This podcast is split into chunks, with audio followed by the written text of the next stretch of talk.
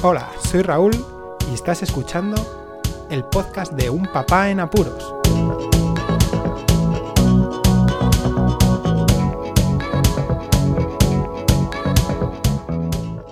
Hola, escuchas. Estaréis pensando que qué bien se me escucha, sin ruidos de fondo como coches, gente o pájaros cantando. Este episodio número 34 merece que lo presente así vais a escuchar una conversación que mantuve con Juan Ignacio de la Puente, conocido también como Podtaxi en el mundo 2.0. Una persona con mucho mundo y que ha pasado sus apuros como padre, pero en esta ocasión, y con dos cafés de por medio, hablamos del tiempo de después de un suceso que pasó el verano pasado y que nos ha marcado a los dos. Este corte Dura poco más de 25 minutos, pero espero recuperar las casi dos horas que se grabaron al final. El problema es que una hora y media se escucha penosamente y tendré que echarle horas a la edición para recuperar momentos que merecen ser escuchados en el futuro. Cosas de no hacer ni caso a grabar porque estaba conversando con el hombre más importante de mi vida. Sin más, os dejo con el audio y recordad compartirlo por donde más os plazca. Este es un podcast para escuchar y aprender. Porque ya te digo que es, curioso esto. te piensas, muchas veces me ha pasado que he cogido y he empezado a grabar. Pensaba que era el micro y lo que me estaba grabando era el, micro, pero de teléfono. Entonces, a mí me da igual, esto va a ser una conversación, ¿eh? no, ah. que no eso va a ser un programa al uso de preguntas y respuestas. No me gustan. ¿Por qué? No me gustan las entrevistas. Pero, la forma de llevar las entrevistas. El problema, el problema de las entrevistas es el entrevistador. Es el entrevistador. Claro. Pero es un, pero es un problema. Es un problema. Gracias. Gracias. Es un, es un problema que, mm, que bueno, que igual no se, no se llamaría entrevista, se llamaría interrogatorio, porque a mí me pasa muchas veces que cuando está alguien haciendo una entrevista parece que le está, o sea, sí, vale, lo que tú digas, pero déjame que tengo que preguntarte esto, ¿no? Y a lo mejor la conversación iba en buen camino y se trunca porque tienen que hablar de lo que sea, no sé. Que para eso leo, a lo mejor, ¿no? Una entrevista en el periódico que son más normales y no me, no me gustan, por eso decía, digo, es que no Hombre, se nota mucho el, que ha estudiado claro. periodismo, porque hace las pues se, cae siempre en el mismo error, en ser el entrevistador protagonista. Y entonces habla más el entrevistador que el entrevistado. Y si el entrevistador encima no es locuaz, no tiene no tiene buen verbo, su léxico es y después la voz no es agradable al oído, pues la hemos cagado, la hemos cagado en pleno. Que ocurre, ocurre en muchas en muchos podcasts que, oigo, ¿eh? que son muy pocas las, buenas entrevistas. Y después eso, lo haces bien técnicamente, porque eres periodista, pero después, en cuanto al, en cuanto al contenido, en cuanto a lo que quieres saber, no tú, que hay que caer, se cae también ese error. Una cosa es lo que tus oyentes o, seguidores o llámalo X quieren o deben de saber y otra cosa es lo que tú quieres. Entonces se puede caer en eso que estamos comentando, en un interrogatorio. Entonces la has terminado de cagar ya completamente. A mí me pasa mucho y muchos de los programas, a ver, también es verdad que la gran mayoría de las entrevistas que igual quiero escuchar es para conocer a la persona. No soy de los que quieren saber, no sé si a lo mejor cogen y entrevistan ¿no? al CEO de Apple, tanto que está ahora en boca de todo el mundo. Pues no me interesa saber la compañía, ¿no? me interesa saber qué es él como persona, más que lo que sería lo que están haciendo y las innovaciones que están llevando a cabo. Entonces ahí sí yo veo normal que si vas a querer saber cosas técnicas o del trabajo de esa persona, pues tengas que entrevistarle, como se sigue en muchas entrevistas que leo más en los periódicos, que ahí sí, ¿no? Voy saltando pregunta por pregunta a ver qué es lo que me interesa y salto. Pero cuando van tienen una conversación y, hay un, y es un tío que es una persona que le conoces, sabes lo que hace. Ah. Lo que no quiero saber es lo que hace. Yo quiero saber otra cosa, ¿no? Cómo es esa persona.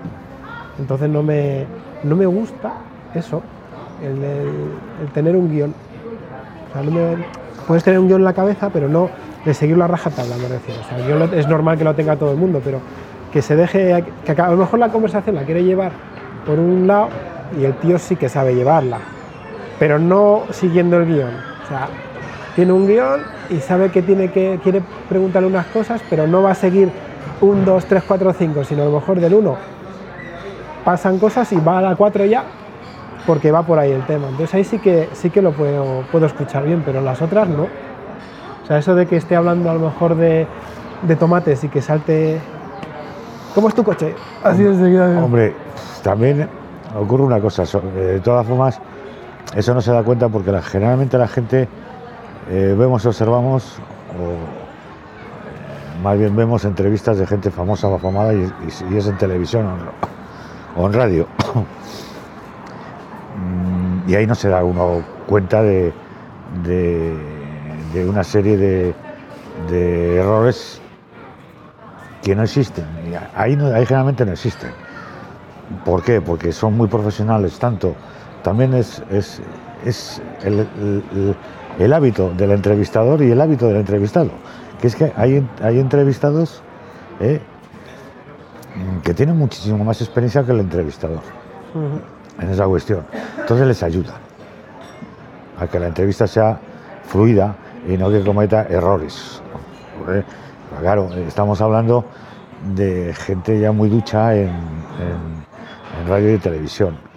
Entonces no se suele caer en, ningún tipo de error, independientemente de que las preguntas, las preguntas ya estén pactadas o no. O sea, es independientemente. Porque hay entrevistados que no quieren preguntas pactadas. Una cosa curiosa. Eh, entonces ahí es totalmente diferente, eh, que también puede ocurrir a nivel amateur. Hay gente que la han entrevistado un montón de veces y al final ayuda al, posible patoso eh, que le va a entrevistar, como diciendo, mm, tiene, tiene escuela ya, y no es un- ningún famoso, sino que le han hecho, eh, es famoso dentro de un determinado mundillo. Y entonces ese suele ayudar a, a decir, oye, vete por aquí, no, no decirle explícitamente vete por aquí, sino a llevar la conversación, a llevar esa entrevista a un término de conversación. Pero bueno, la mayoría de las veces se cae en el error por parte del entrevistador. O sea, no se da cuenta. yo, hay, hay entrevistas que diría, joder, macho, y este no se ha escuchado después. O sea, no ha es, escuchado. Porque si escuchas, es que tirar a la basura. Porque es que si, si, si el programa de entrevista ha durado 50 minutos, es que tú has hablado 40. tío. Es eso, y la historia también es el tiempo que ha dedicado el entrevistador a preparar la entrevista, o sea, saber de esa persona, porque puedes manejar un poquito mejor a la persona y la entrevista sabiendo cómo es la persona un poco antes, ¿no? Sí, porque es un periodo de calentamiento, además. Eso es, ya le conoces un poco y yo creo que hasta rompe hielo. Exacto. Es un problema muy gordo ese también. Yo por lo que me han hecho a mí, ¿eh? yo no tampoco... No, eso ya digo, es un, es un- es, es- es el romper el hielo, el calentar, ¿no? Y dices, bueno, eh, empezamos a, yo te hago esta pregunta y tú, ¡fium! ya te, te- y encima ocupas espacio, claro, ¿eh? Y- pero bueno, pero les hay que, que no, chicos, han hecho 25.000 entrevistas, bueno, una exageración. He oído 25, es más, te cortan al entrevistado. Eh, a lo mejor les gusta, ¿sabes? ¿A quién? Que a lo mejor les gusta. Bueno, sí. y es como los masocas, ¿no? La gente masoca les gusta eso y ya está. Y hay una cosa que sí que te iba a preguntar y que me llevo meses, de que cómo te sientes ahora, ¿De qué? después de lo que te ha pasado. Hombre, uno Porque ya, ya has pasado, me Sí, refiero, ¿sabes? Se te sí. ve hace tres date meses. cuenta, date cuenta que se, se pasan varias fases, ¿no? Eh, todo esto ocurre a. No, no eres consciente de lo que te ha pasado hasta que no te lo han explicado. Como todo fue tan rápido, entonces se pasan varias fases. Y estas varias fases siempre es en el periodo de, de convalecencia, de recuperación. Estuve cuatro meses Y entonces, eh, como la dolencia es tan grave, la recuperación se alarga en el tiempo. ¿Influye en qué? ¿Por, y ¿por qué digo de varias fases? Porque- vamos a explicar, ya que estamos grabando, Ah. lo decimos que tú lo que sufriste Ah, fue en realidad eh, una, un aneurisma Sí, en la aorta en la zona abdominal. sí. Ya está, fue muy grave y te operaron. Fue muy grave y tuve suerte, según los cirujanos, etcétera, etcétera. Eh, entonces, eh, eh, uno lo primero que quiere, una vez que ya está todo bien, que está todo controlado, que te has de recuperar siguiendo unas pautas que te marcan, tanto en alimentación como en, como en, en- una cuestión física, ¿no? pues lo primero que piensa uno es que se tiene que recuperar ya. Y eso es muy lento. Entonces uno se ocupa, no solo, no, uno piensa o recapacita, o llam- llamámoslo, eh, le da al, al coco sobre a ver cuándo se va a recuperar. Sin, sin aplicar el problema al hecho de que te ha cambiado la vida. ¿Eh? No de una forma drástica, sino te ha cambiado la vida. Eh, parece que vas avanzando con altos y bajos y después empiezas a pensar en que sí, que tienes que cambiar tu forma de, de ser, eh, tu forma de ver las cosas y tu forma sobre todo de, de sacarle partido a todo aquello que no nos dábamos cuenta y que estaba ahí. Y que no es necesario dinero, además. Eso es curioso. Te das cuenta de que las mejores cosas, eh, las, las cosas que, que realmente tienen importancia, no cuestan dinero. Simplemente tienes que centrarte en disfrutarlas. Entonces pasas esa fase. Y esa fase ya es ya no es una, cuestión física, ¿no? De a ver cuándo me recupero, aunque ves, avances. Ves que vas avanzando, que al principio no andabas 50 metros y no te tenías que sentar, que tenías dolores de espalda. eh, eh, después eh, vas, que ya andas a los cuatro días andas ya 150 metros y ya no te cansas. Es un cansancio raro, además, es extraño. O sea, no, es que te, es que te canses cuando has hecho una carrera. No, no, no. Es que no puedes andar. O sea, es una cosa extraña. O sea, no sé, yo no lo sé explicar.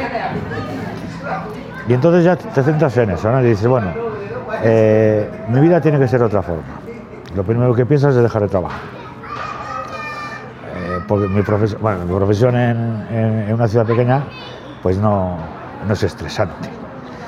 Eh, el estrés generalmente mm, condiciona la forma de actuar, pero eh, es algo que tú debes de tú puedes controlarlo, ¿para qué no lo hacemos? O sea, el estrés está propiciado por la propia persona que produce el estrés. O sea, y la achacamos a que tienes presiones exteriores. No, tío, deja, olvídate, eres tú el que marca la pauta.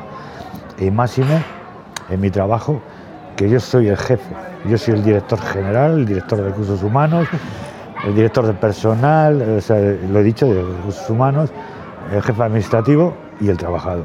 O sea, lo tengo todo, pues antes me estresaba, pues ahora no me estreso. ¿Forma de evitarlo? Hombre, hay veces que, que te cuestan dinero tanto en cuanto eh, eh, eh, no que que poner dinero, sino que vas a ganar un poco menos dinero. Me explico. Oye, mira, tengo que hacer un viaje a tal sitio, son 500 kilómetros, va a ser por la noche. Oye, mira, se lo cedo a un compañero a ver si quiere ir y yo me quedo en mi casita. No pierdo dinero, o sea, no me cuesta dinero, mejor dicho, sí, pierdo de ganar, pero da lo mismo, lo gano, lo, invierto en otro sitio, es decir, no tengo estrés, luego eh, tengo pues a lo mejor eso, eh, eh, una hora más de, de vida, ¿no? Bueno, pues en eso me ocupo. Y después, cuando lo he, eh, me he incorporado al trabajo, me he dado cuenta de que no pasa nada. O sea, después de unos meses, yo me incorporé en diciembre, estamos en- a finales de abril, me he dado cuenta de que sigo igual de rico o de pobre haciéndolo. ¿Qué pasa? Pero no tengo lo que llamamos estrés. O sea, ahora soy yo el que domina eso. Es, es difícil, ¿eh? O sea, no es tan sencillo, ¿eh? Pero O sea, que en realidad lo que pasaste fue de la preocupación inicial sí, de la situación, de verte a ti y que la solución era tomarlo con... Sí, hombre, me ha ayudado eh, sobre todo la familia, tu hermana y, y tu madre, ¿no?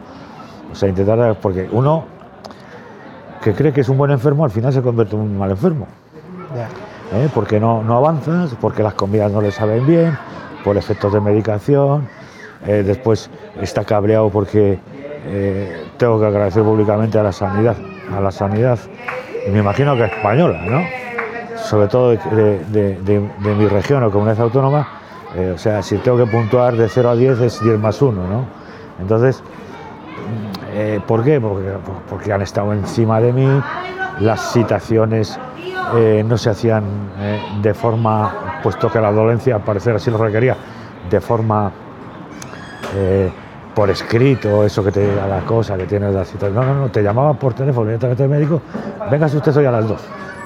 O sea, te quedabas, no pasa nada, es que queremos ver esto y tal y cual. Entonces, eh, eh, todo eso junto con tu dolencia, tu, tu ansia de, progreso que tiene un tiempo y tú te crees que es uno evidentemente más corto, que después alarga, pues hace que lo que es un principio un buen enfermo se transforme en un mal enfermo. Entonces, claro, ahí está la familia que te ayuda, te apoya, te aguanta, primordialmente. Y, y- y entonces, pues, eh, todo este proceso te lleva pues a, a- a- a lo que te he dicho antes. O sea, a- que se te, ha hecho- se te hizo muy largo a lo mejor ese avance que no parecía que existía. Claro, claro, porque parecía que, que, que- avanzabas muy bien, y de repente, al día siguiente, estabas mal. Va- va- Vamos a ver, que no tenido ningún dolor, ¿eh? O sea, no ha habido dolores, no ha habido historias raras. Yo, yo era autosuficiente, yo me duchaba, yo me. eh, yo hacía todas mis. Pero lo que tenía antes, el, el- el- porque afectó también al paladar, por la medicación. Después, eh, hombre, yo siempre en mi casa he comido muy sano. Eso, eso ha ayudado. Después he hablado con los médicos y dice, bueno, eso no hay ningún problema. Lo de la sal, ¿no? En mi dolencia lo de la sal. Bueno, eh, la sal, eh, que es un problema de... eh, el, el exceso de sal es un problema de salud en general, pero es por, el- por la forma de vivir tal y como fue vivir. Eh, mi mujer trabaja, trabaja muchísimo, pero trabaja en casa. Luego tengo doble ventaja, que al trabajar en casa es un problema porque no tiene ingresos, pero eh, ingresos salariales, no tiene un sueldo, no tiene un salario. Pero joder, pero eso lo compensamos en que la casa, en que la casa, en este tema de alimentación, es Óptimo. óptimo. ¿Por qué? Porque me- lo que me dijeron los médicos, el problema de la, de la sal no es que tú eches poco o menos sal, porque la gente cuando cocina alimentos, es cuando se le va la mano, lo tira. Eso o, te- o es puntualmente, muy puntualmente, ¿eh? que, evidentemente una, eh, tu madre tiene mucha experiencia. ¿Qué pasa? Pues ha ido a hacer otra cosa, ha echado sal y después ha vuelto a echar sal al, al pote. Entonces, ese día está salada la comida, pero es puntualmente, porque tiene una experiencia en el cocinar. Entonces, eh, el médico te dice que el problema está en que, por la forma de vivir, la sociedad, comemos fuera, eh, o, o- o- o cuando comemos en casa, utilizamos alimentos eh, pre- eh, precocinados o cocinados.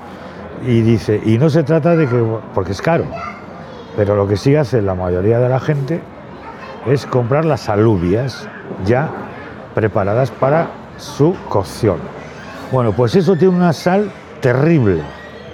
Y lo primero que hay que hacer, claro, es restarle tiempo, ¿no? Lo primero que hay que hacer es lavarlas.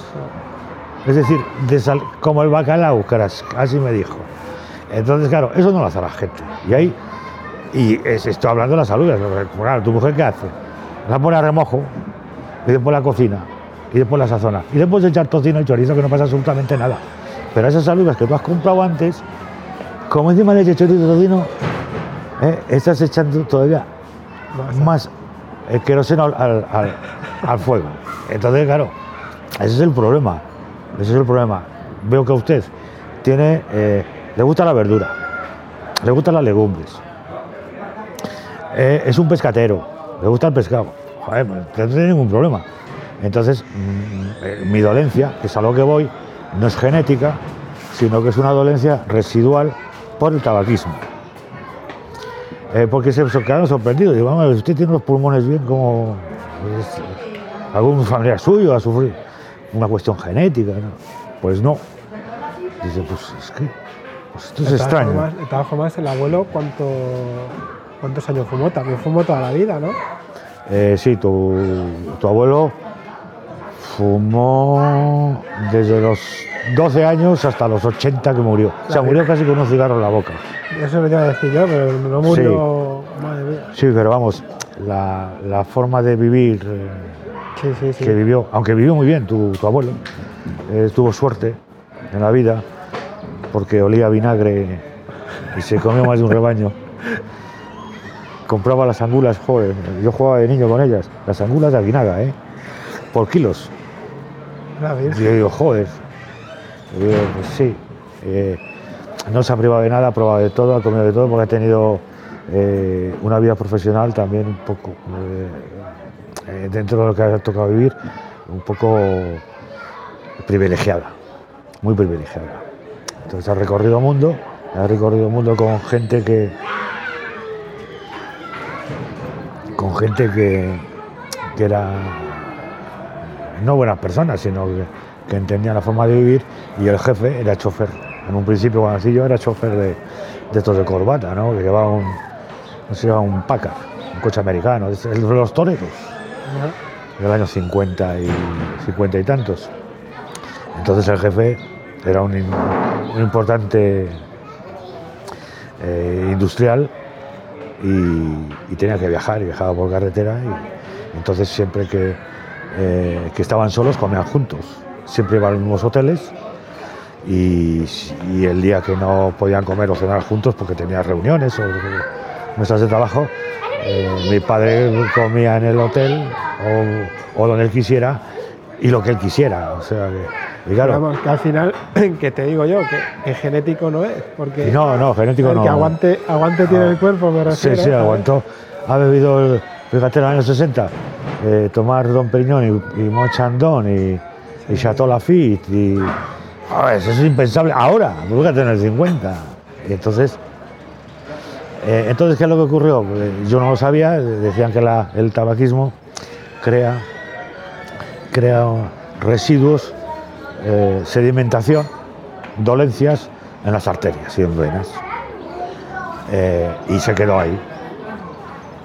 Yo la verdad es que eh, desde hace aproximadamente unos 12 o 14 años fumaba poco, Ya, pero seguía fumando. seguía fumando, pero, pero poco. O sea, eso eh, me, dijo, me dijeron que eso no, que, ya estaba, eso no ha creado más.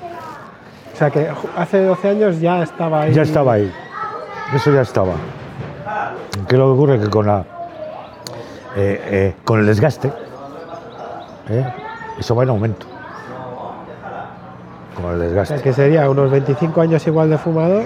Eh, dice, lo que pasa es que si usted hubiera seguido fumando, pues a lo mejor no estaba aquí, que era lo más probable. ¿eh?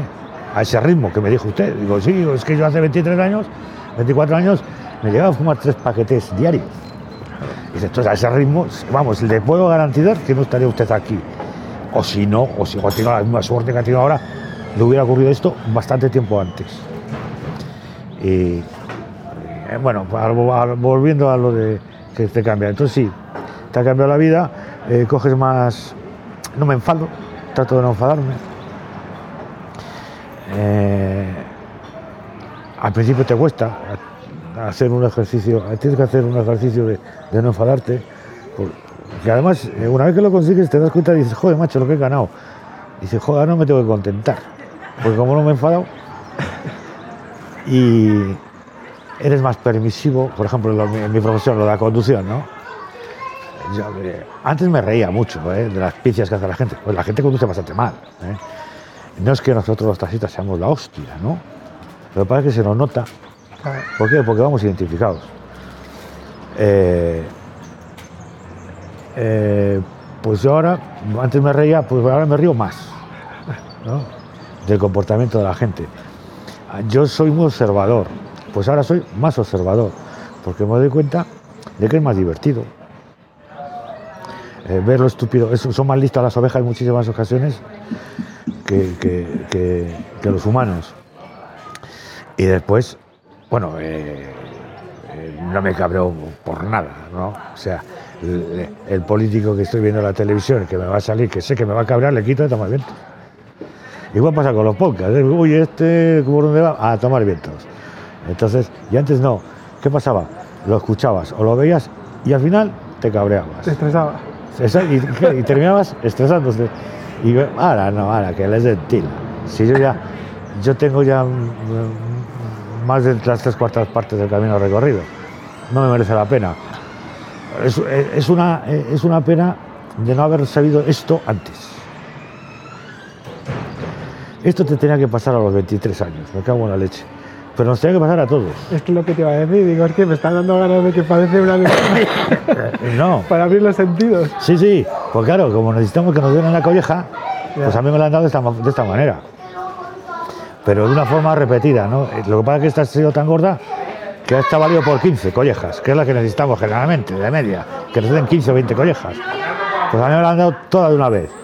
Y entonces, eso venía muy bien a la gente. ¿eh? O sea, yo recomiendo que se, no que se mire un espejo, sino que pase, o sea, tipo peregrino, porque al menos Santiago, pero en su ciudad, y que piensen qué hace, por qué, cómo lo hace, en qué influye y que sean un poquito, que lo lleven a los términos egoístas, es decir, para uno mismo. ¿Qué harías tú para ti que estuvieras fenomenal? ¿Y qué, qué es lo que ocurre? Que de una forma pasiva sale ganando tu entorno. Porque tú vas a poner remedios a todo esto que he estado explicando y van a ganar los que están a tu alrededor al fin y al cabo, para eso está el Camino de Santiago. sí, bueno, es una, forma, de. lo digo, te digo esto porque es un ejemplo. Nos, pilla. Eh, a mí me toca muy, muy directamente, ¿no? Que nos ha pillado cerca siempre, pero vamos, que es para eso, que es verdad que lo más importante es dedicarse un momento, un tiempo a sí mismo y saber qué fallos tienes, qué es lo que te pasa. A mí me ha pasado muchas veces de, de que yo encontrarme durante un tiempo mal y claro, ver que tu pareja te lo dice y dice, te pasa algo y te darte cuenta y empezar a analizarte a ti mismo y decir, ¿qué te pasa, macho? Hay algo que no sabes qué es, que es, ha sido la tecla del final de a lo mejor una montaña que tenías detrás sí, que claro. derrumba. Y lo tienen que hacer a ver los, Pero eso es tiempo, eso es lo que ah. dices tú. Es tiempo que te pase una cosa así, que empieces a darle, a, darte cuenta y a pensar en ti mismo a ver qué es lo que pasa. Voy a avisar a la familia de que vamos a tardar un poco más. Sí. Como estamos cómodos aquí y está, está bien. bueno y además yo voy a echar una. a corregir una de mis dolencias. vale, vamos a parar. Podéis contactar con un papá en apuros mediante el correo electrónico abierto las 24 horas del día, unpapaenapuros@rauldelapuente.com. También podéis seguir las cuentas de Twitter y Facebook oficiales, arroba unpapaenapuros.